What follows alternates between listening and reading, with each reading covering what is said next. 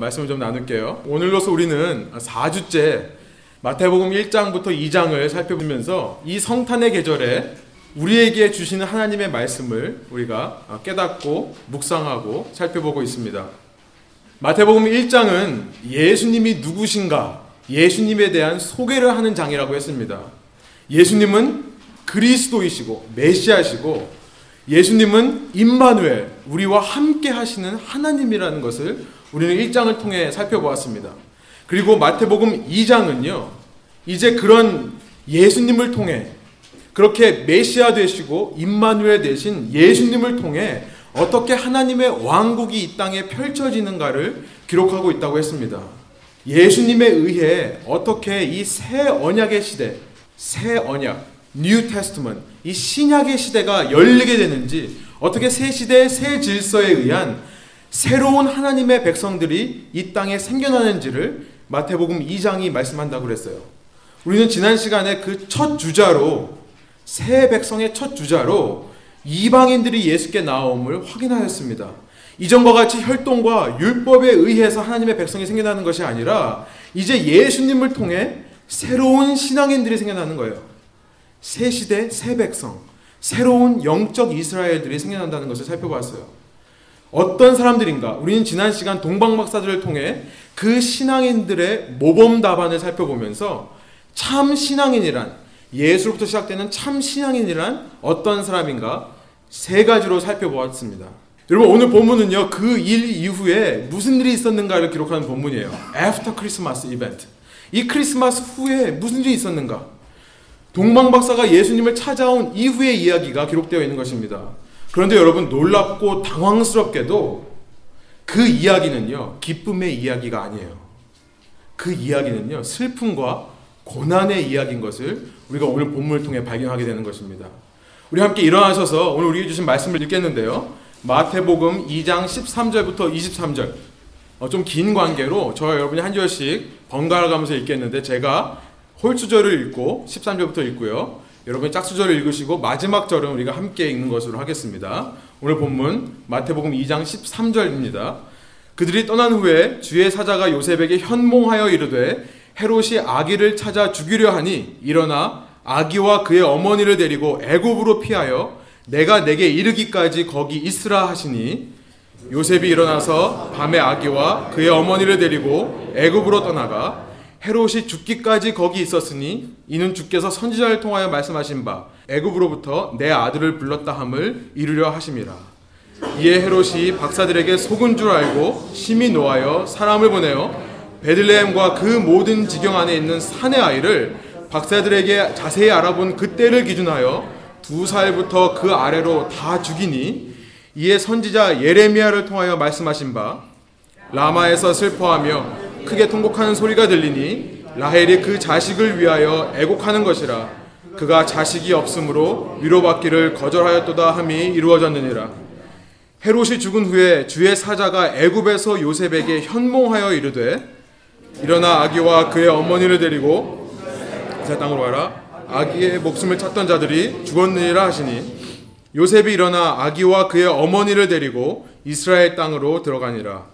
그러나 아켈레오가 그의 아버지 헤롯을 이어 유대의 임금됨을 듣고 거기로 가기를 무서워하더니 꿈에 지시하심을 받아 갈릴리 지방으로 떠나가 함께 읽겠습니다. 나사렛이란 동네에 가서 사니 이는 선지자로 하신 말씀에 나사렛 사람이라 칭하리라 하심을 이루려 함이러라. 아멘. 함께 앉으셔서 기도하고 말씀 나눌게요.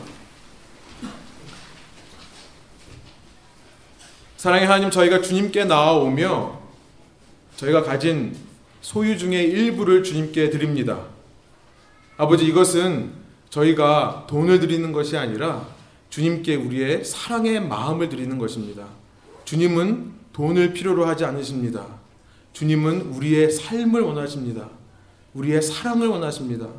이런 고백을 가지고 우리가 주님께 드렸사오니 주의 나라를 위하여 주의 영광을 위하여 귀하게 사용하여 주시고 이 재물이 쓰이는 곳에 주의 백성들이 주님께로 돌아오는 귀한 역사가 이루어지게 하여 주십시오.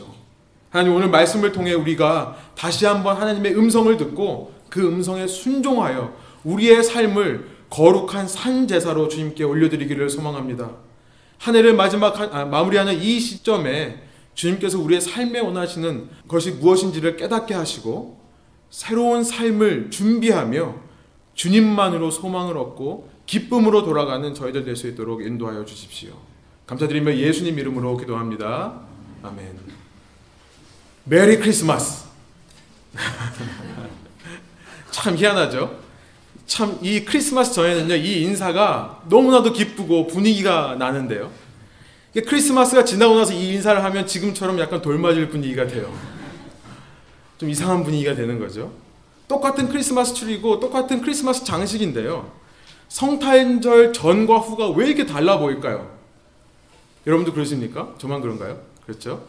1년에 여러 가지 시즌이 있지만 크리스마스처럼 세상 비즈니스들이 투자하는 시즌이 어디 있습니까? 카드 회사, 선물 가게들은 뭐 말할 것도 없고요. 모두 크리스마스 관련 상품들을 쏟아내죠. 그런데 크리스마스만 지나면 어떻게 합니까? After Christmas Sale 그래가지고 팔아치우기에 급급해요. 어떻게 해서든지 이거 팔아치우려고 50% 60% 세일을 하죠. 여러분 크리스마스 때 얼마나 많은 사람들이 선물을 삽니까? 그렇죠?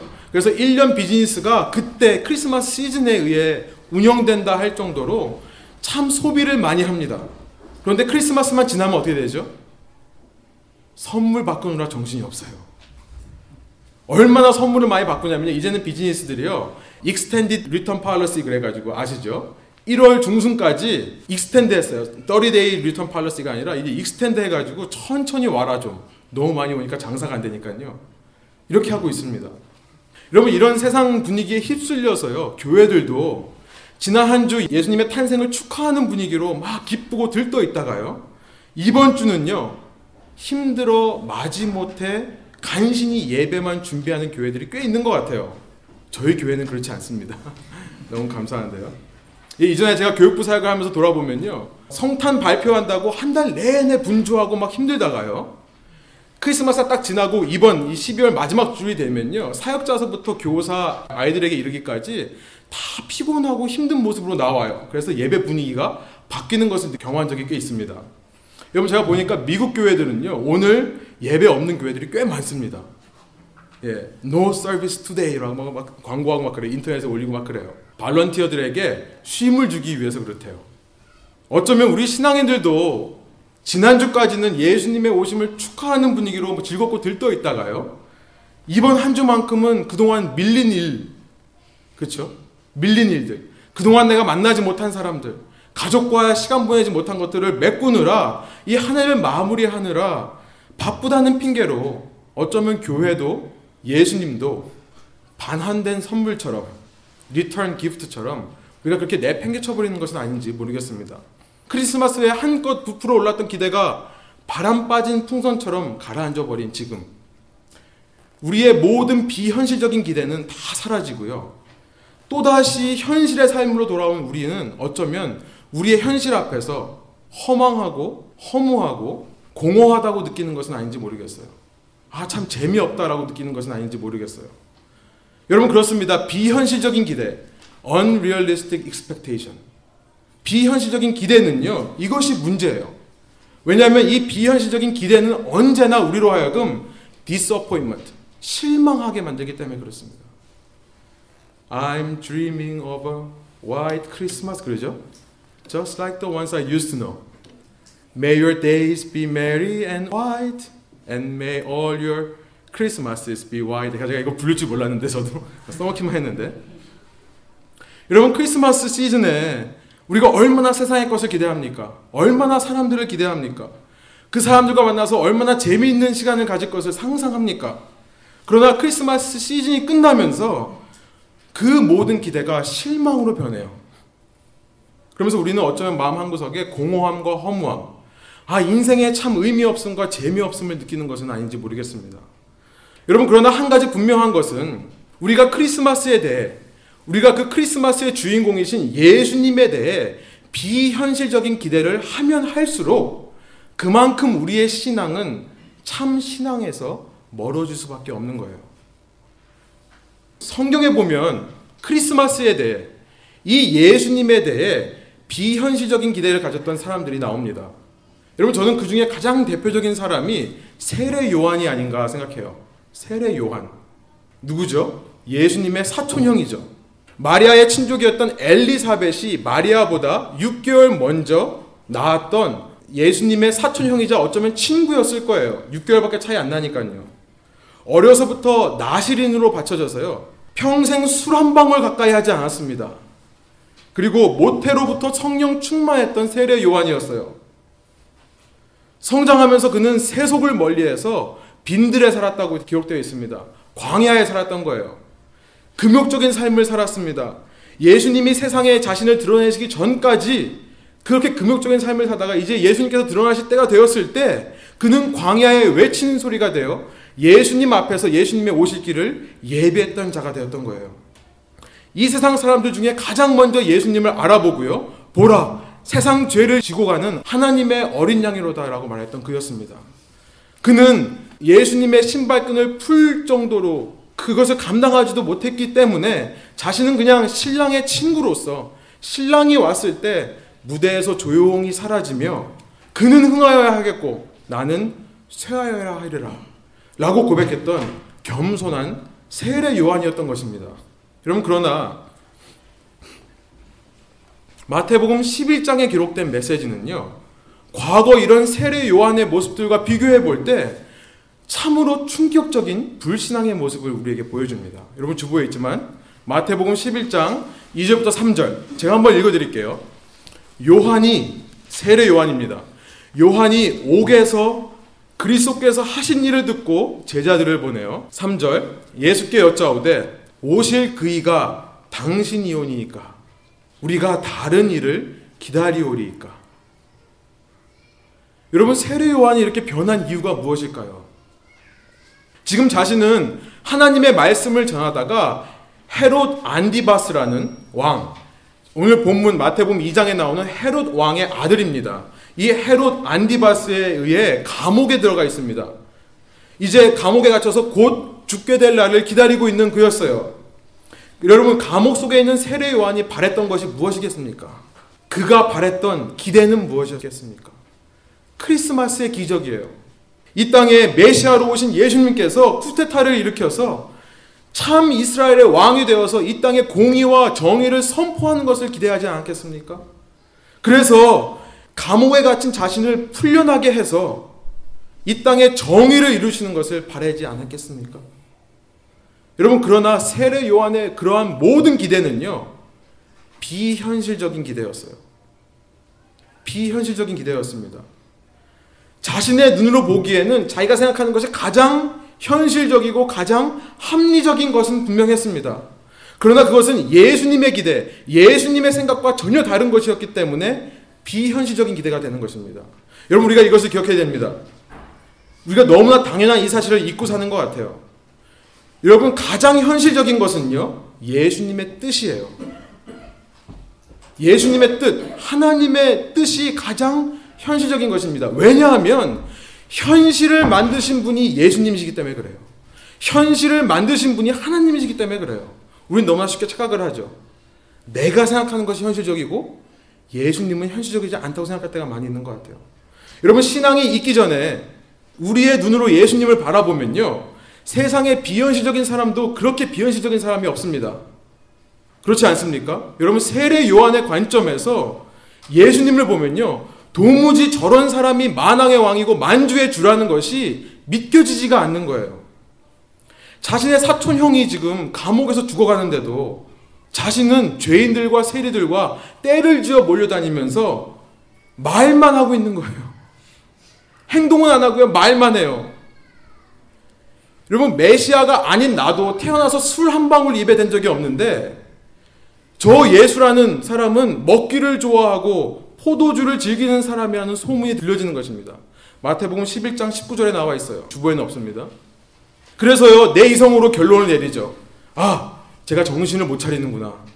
이대로 있다가는 나도 죽고 쟤도 곧 죽을 것 같다. 이제 내가 현실적으로 생각했을 때 한번 경고를 해야겠다. 제가 좀 정신 차리게 메시지를 보내서 알려줘야겠다. 그리고 이렇게 말하죠. 내가 너를 계속 믿어야 되냐? 아니면 다른 사람을 내가 믿고 기다려야 되냐? 여러분 이 세례요한의 말이 너무나 충격적인 반전이지만요. 오늘 우리에게 너무나 동감되는 메시지가 아닙니까? 우리 때로 예수님께 실망할 때가 있지 않아요? 인생의 어려움 속에 어떤 초자연적인 개입 없이 그냥 묵묵히 계시는 예수님. 아무 응답하지, 응답하지 않으시는 예수님. 내가 바라고 소망한 대로 내 인생이 풀려지지를 않고요. 내가 그렇게 간절하게 기도했던 기도 제목들이 이루어지지 않고요. 누가 봐도 하나님이 살아계신다면 지금 나한테 이런 일이 일어날 수 없고 지금 내가 사랑하는 저 사람들에게 저런 일이 일어날 수 없는데 도대체 예수님은 뭐 하고 있는 건지 그 예수님의 몸된 교회들이 고통을 겪고 있고 고난을 겪고 있고 그 예수님을 믿는다는 사람끼리 서로 분쟁하고 싸우고 시기하고 다투고 있는데 초신자들이 믿음을 가질 것 같다가 믿음에서 떠나고 열심히 믿던 사람들도 상처받아서 믿음에서 떠나는 일들이 일어나는데 도대체 예수님은 지금 뭐 하고 있는 건지 과연 그가 만왕의 왕이 맞기는 맞는 건지 내 기도를 듣고는 계시는 건지 아니 애초부터 계시긴 계신 건지. 여러분 그래서 우리의 마음은요 재빨리 이런 질문을 하는 것 같아요. 내가 이런 예수를 계속 믿어야 되나 아니면 예수 말고 다른 왕들 다른 세상의 것들을 믿고 의지하며 살아야 되는가 이 세상에 있는 다른 영향력 있는 사람들을 내가 의지해야 되는 것은 아닌가 예수님이 도대체 역사를 하시려고 하지는 않으니까 나라도 내 힘과 내 노력으로 이 상황을 헤쳐나가야겠다. 여러분 세례 요한의 이 예수님에 대한 질문이요. 우리 마음 깊은 곳에 자리 잡은 우리의 예수님에 대한 비현실적인 기대. 그러나 우리의 방법이 가장 현실적이라고 믿고 있는 우리의 믿음 없음을 드러내는 것은 아닙니까?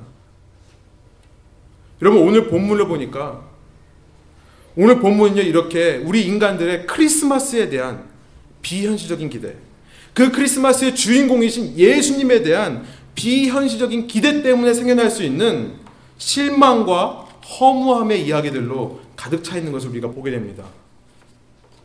여러분 요셉과 마리아가 베들렘에 거하고 있을 때의 일이에요. 어느 날 집에 동방 박사들이 찾아오죠. 동방의 박사들이 아기 예수께 경배하고요. 자신들의 귀한 선물을 주었을 뿐만 아니라 그 집 위에는 하나님의 별이 머물고 있었어요. 예수의 어머니 마리아와 그의 남편 요셉이 얼마나 기뻤겠습니까? 얼마나 기대했겠습니까? 과거 천사 가브리엘이 그들에게 했던 말이 전부 사실인 것을 알게 되고요. 여러분 그때 아버지와 어머니로서 그런 예수의 아버지와 어머니로서 그들 역시 아기 예수께 경배하면서 앞으로 그들을 눈앞에 펼쳐질 위대한 삶이 기대되지 않았겠습니까? 메시아의 아빠로서, 메시아의 엄마로서요. 그러나 여러분 오늘 본문을 보니까 충격적인 일들이 벌어져요. 바로 그날 어떤 일이 벌어집니까? 그렇게 동방박사들이 와서 예물을 주고 떠난 그날 밤에 13절에 보니까 다시 주의 천사 아마도 가브리엘이었던 것 같습니다. 천사 가브리엘이 나타나 이렇게 말해요. 빨리 애굽으로 가라는 거예요. 왜냐하면 이 아이를 죽이려고 한다는 거예요. 빨리 떠나서 애굽으로 가, 이집트로 가서 그곳에서 내가 너에게 말할 때까지 다시 와서 말할 때까지 숨어 기다려라. 그러면 14절에 보니까 그래서 요셉과 마리아는요. 아기 예수를 데리고 그날 밤 이집트로 떠납니다. 여러분 본래 그들은 나사렛 사람들이었어요. 지금 베들레헴은 그들이 잠깐 방문하는 중이었습니다. 그랬기에 여러분 생필품만을 가지고 왔겠죠. 필요한 것만 가지고 왔겠죠. 어느 이방 땅에 가서 먼 시간을 거주할 수 있는 물건들이 없었겠죠. 여러분 게다가 어린 유아를 데리고 걸어서 2주 동안 가야 되는 그 길을 걸어가야만 했습니다. 여러분 당시에 뭐 칼시시 있었겠습니까? 저 유모차가 있었겠어요? 애를 업고요. 두 주 동안 걸어가야 되는 그 길을 걸어가야 되는 거예요. 여러분 이것이 그냥 단순한 여행이라 그러면 그래도 즐기고 갈 수 있을 만해요. 죽음을 당할까봐 잡히면 죽음을 당할까봐 도망가는 그 길. 여러분 그들이 그 길을 걸으면서 두 주 동안 걸으면서 얼마나 마음을 졸이며 갔겠습니까? 그렇게 도착한 이집트의 낯선 환경 속에서 여러분 그들이 어디에 머물러야 되고 어떻게 생계 유지를 해가야 되는지 오늘 본문 15절은요 야속하리만큼 생략하고 있는 거예요. 말씀을 안 하고 있는 거예요. 그러나 우리는 상상할 수 있죠. 그들이 그 낯선 땅에 가서 얼마나 고생을 했을지. 여러분, 그러나 문제 중에 문제는 뭐냐면요.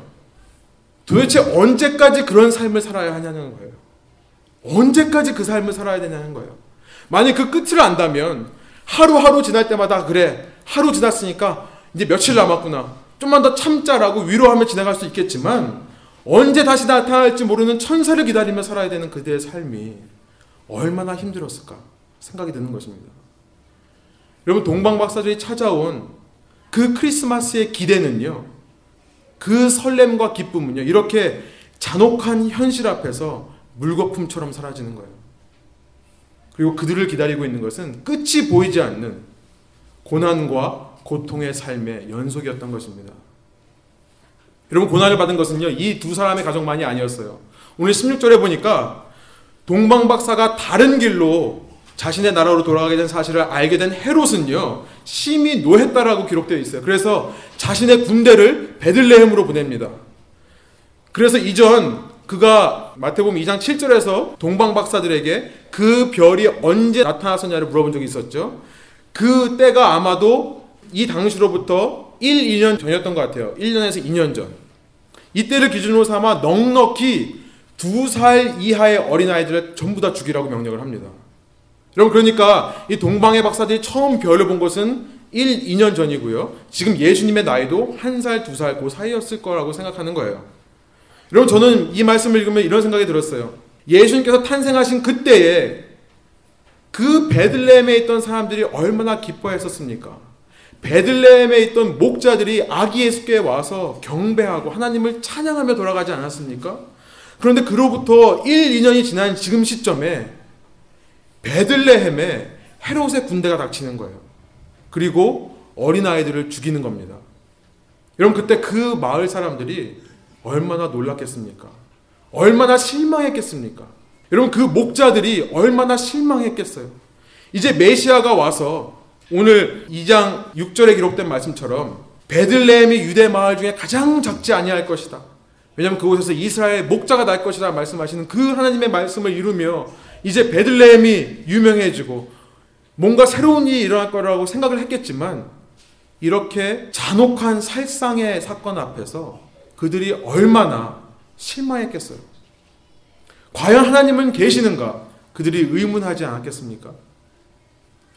여러분 이처럼 예수님 탄생의 크리스마스를 지내고 그 예수님을 통해 뭔가 새로운 일이 일어날 것 같고 어떤 변화가 일어날 것 같고 인생 역전의 드라마가 생길 것 같다고 생각하는 요셉과 마리아 또 당시의 베들레헴 사람들과 베들레헴의 목자들에게 있어서 After Christmas 이 크리스마스 이후에 벌어진 일들은요 그들의 기대를 무너뜨리며 그들에게 실망감을 안겨다 주고 그래서 그들로 하여금 감옥에 갇혀 있는 세례 요한과 똑같은 질문을 하게 할 수 있는 것입니다.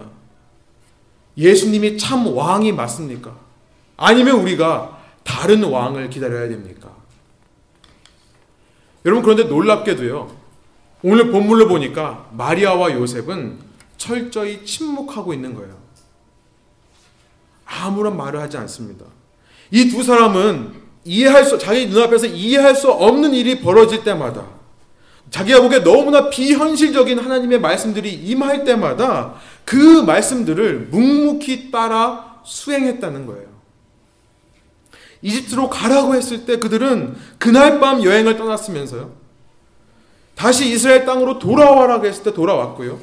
돌아와서 보니까 헤롯의 아들 아킬레오가 그 아버지 못지않은 잔인한 사람인 것을 알게 되었을 때 갈릴리로 가라. 그 말씀에 순종하여 묵묵히 갈릴리로 가는 것입니다. 당시 아킬레오는 유대 지방을 다스리던 헤롯의 아들이었어요. 헤롯이 죽고 나서 아킬레오와 안디바스가 또 어, 빌립이라는 왕이 있었는데 갈릴리는 헤롯 안디바스가 다스리던 그런 지역이었습니다. 나중에 세례 요한을 감옥에 갇히게 한 사람이에요.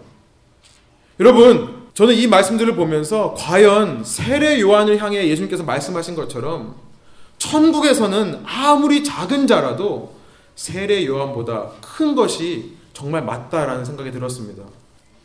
요셉과 마리아는 이 모든 상황 속에서 세례 요한처럼 예수님께 질문하지 않고 하나님께 질문하지 않고요. 묵묵히 따라 행했던 거예요. 요셉과 마리아는 이렇게 신실함으로 하나님의 말씀을 따라 행함으로써 우리에게 이 모든 고난과 고통의 현실이 왜 주어지는지를 설명해 주는 것입니다. 왜 예수님께서 메시아로 오신 이후에도 왜 예수님께서 임마누엘로 이 땅에 오신 이후에도 우리의 인생은 이유를 알 수 없는 고난과 고통의 삶을 살아야 되는가? 왜 우리의 인생은 절망적이고 허무한 삶이 이어지는가? 그 답을 우리에게 가르쳐 주는 거예요. 그 답은 뭐냐면요. 이 모든 일들을 위해 하나님은 우리의 비현실적인 기대를 내려놓기를 원하신다는 거예요. 우리의 하나님에 대한, 우리의 예수님에 대한, 우리의, 우리의 삶에 대한 모든 비현실적인 기대를 다 내려놓게 하시고, 모든 상황 속에서 오직 예수 그리스도만을 믿고 붙들고 의지하게 함으로써 이것이 중요합니다. 우리의 삶을 통해 하나님의 말씀이 이루어지는 말씀의 성취를 이루기 위함인 것을 우리에게 알려주는 거예요. 하나님의 말씀이 하늘에서 이루어진 것처럼 이 땅에서도 이루어지는 다른 말로 말해 하나님의 왕국의 실현, 하나님의 왕국이 우리 삶에 이루어지는 이 참된 현실을 우리에게 깨닫게 하시는 것입니다. 그리고 하나님은 이 참된 현실을 우리가 살아가게 하시기 위해 이 모든 일을 허락하시며 지금도 우리에게 요셉과 마리아 같은 믿음을 요구하신다는 사실이에요. 여러분 오늘 본문에서 계속해서 반복하면서 표현하는 것이 뭐냐면 이것은 말씀을 이루려 하심이라 라는 표현입니다. 오늘 본문 15절, 18절 또 23절에 보면 모든 고통과 어려움의 순간마다 마태는 기록하고 있어요. 이 모든 일은 하나님의 말씀을 이루기 위한 거다라고 기록하고 있는 것입니다. 여러분 15절에 보니까 요셉과 마리아가 죽음의 위협을 피해 이집트로 내려간 것은 호세아서 11장 1절의 말씀. 이집트로부터 내 아들을 불러내었다라는 이 말씀을 이루기 위한 것이라고 기록하고 있고요. 18절에 보니까 베들레헴의 갓난아기들이 잔인하게 죽임을 당해 그 땅이 슬퍼한 것은 예레미야 31장 15절의 말씀을 이루기 위한 것이다. 라헬이 죽은 자식을 위해 슬피 울 것이라는 말씀을 이룬 것이라고 합니다. 당시 야곱의 둘째 부인이었던 라헬의 무덤이 베들레헴에 있었기 때문에 그래요. 또 23절에 보니까 예수님의 가족이 이집트로부터 돌아와서 왕족의 도시였던 베들레헴에 머문 게 아니라 왕이 거하는 도시인 예루살렘에 머문 것이 아니라 멸시받고 천대받는 이방 땅 갈릴리로 가게 된 것은 이사야서 9장 1절부터 7절의 말씀을 이루기 위함이다라고 말하는 것입니다. 이방 땅 갈릴리가 영어롭게 될 것은 그 땅에서 기묘자, 모사, 전능하신 하나님, 영원하신 아버지, 평강의 왕이라 불리는 한 아기가 나서 그 땅에 영광의 빛을 비출 것이기 때문이다라는 이 이사야의 예언을 이루시기 위한 것이라고 마태는 기록하고 있는 것입니다. 비록 요셉과 마리아에게 이해되지 않고 그들의 눈에 비현실적인 일들이 계속해서 일어나면서 그들의 삶을 평안과 안정이 아닌 고난과 고통으로 인도하고 있지만 이 모든 일을 통해 하나님은 당신의 말씀을 그들 삶에 이루시고 그들의 삶에 그래서 하나님의 왕국이 실현되게 하는 하나님의 역사를 이루어 가지고 계신다는 거예요. 그러한 그들의 신앙의 삶 속에서 예수님은 성장하여서 마침내 하나님의 말씀이 완전히 이루어지는 언약의 성취, 이 땅에 하나님의 나라가 완전히 이루어지는 하나님 왕국의 도래가 마침내 그 가정으로부터 이루어진다는 것을 지금 기록하고 있는 것입니다. 여러분, 이후 예수님은요, 마태복음 5장에 보면 내가 온 것은 율법을 완성하러 왔다. 율법의 1.1획이라도 떨어지지 않고 다 이루려 왔다라고 말씀하시는 것이 나옵니다. 마태복음 6장에 나오 보면요. 예수님은 주기도문을 가르쳐 주시면서 이렇게 말씀하시죠. 하나님의 뜻이 하늘에서 이루어진 것처럼 땅에서도 이루어지다라고 기도하라. 그럼 마태복음 8장과 12장과 13장에 보니까 예수님께서 병자를 고치시며 안식일에 병자를 고치시며 또 비유로 말씀하시며 이 모든 것은 이사야의 예언을 이루기 위함이다. 말씀하신 것이 나옵니다. 마태복음 21장에 보면 예수님께서 예루살렘에 입성하시면서 나귀를 타고 가시는 것도 선지자의 말씀을 이루기 위한 것이었고 26장 56절에 보면 예수님이 잡히신 것도 선지자의 말씀을 이루기 위함이라고 되어 있고요. 마태복음 27장 9절에 보면 가롯 유다가 예수님을 은삼십에 판 것조차 예레미야의 말씀을 이루기 위함이다라고 기록하고 있는 것입니다. 여러분 오늘 본문 속에서 마태는요. 이렇게 이 땅에 하나님의 말씀을 이루려 오신 예수 그리스도에 대해 말하고 있는 거예요. 그래서 이 모든 것을 다 이루시고 마침내 십자가에서 다 이루었다. 라고 말씀하시면서 세상을 떠난 예수님이 바로 신약 시대에 새로운 언약 시대에 새로운 하나님의 백성, 곧 새로운 영적 이스라엘을 대표하는 분으로 묘사하고 있는 것입니다. 여러분, 과거 구약 성경에서 오늘 본문 15절에 나온 것처럼요. 하나님이 애굽으로부터 내 아들을 불러냈다라고 말했던 그 사람이 누구였습니까? 과거에 어떤 사람들을 하나님께서 애굽으로 불러내면서 너는 내 아들이다라고 말씀하셨죠? 이스라엘이죠. 우리가 출애굽기 4장 22절에서 살펴봤었죠. 마태는 지금 예수님을 이스라엘을 대표하는 분으로 묘사하면서요. 바로 그를 통해 희년이 선포되면서 새 시대 새 질서에 새로운 하나님의 백성, 새로운 영적 이스라엘들이 태어난다는 것을 말하고 있는 거예요. 그래서 예수님이 과거 이스라엘을 대표하는 분으로 묘사되어 있는 것입니다. 이런 베들레헴의 아기가 죽은 사건이 그래서 우리로 하여금 과거 모세가 태어났을 때의 일을 상기시키는 거예요. 그렇죠? 3장에 가보면요. 예수님께서 홍해를, 과거 홍해를 건넌 이스라엘처럼 물로 세례를 받으면서 이렇게 하나님의 뜻을 이루어야 된다라고 말씀하시는 것이 나옵니다. 마태복음 4장에 가면요. 예수님께서 과거 40년간 광야 생활을 한 이스라엘처럼 광야에서 며칠을 계세요?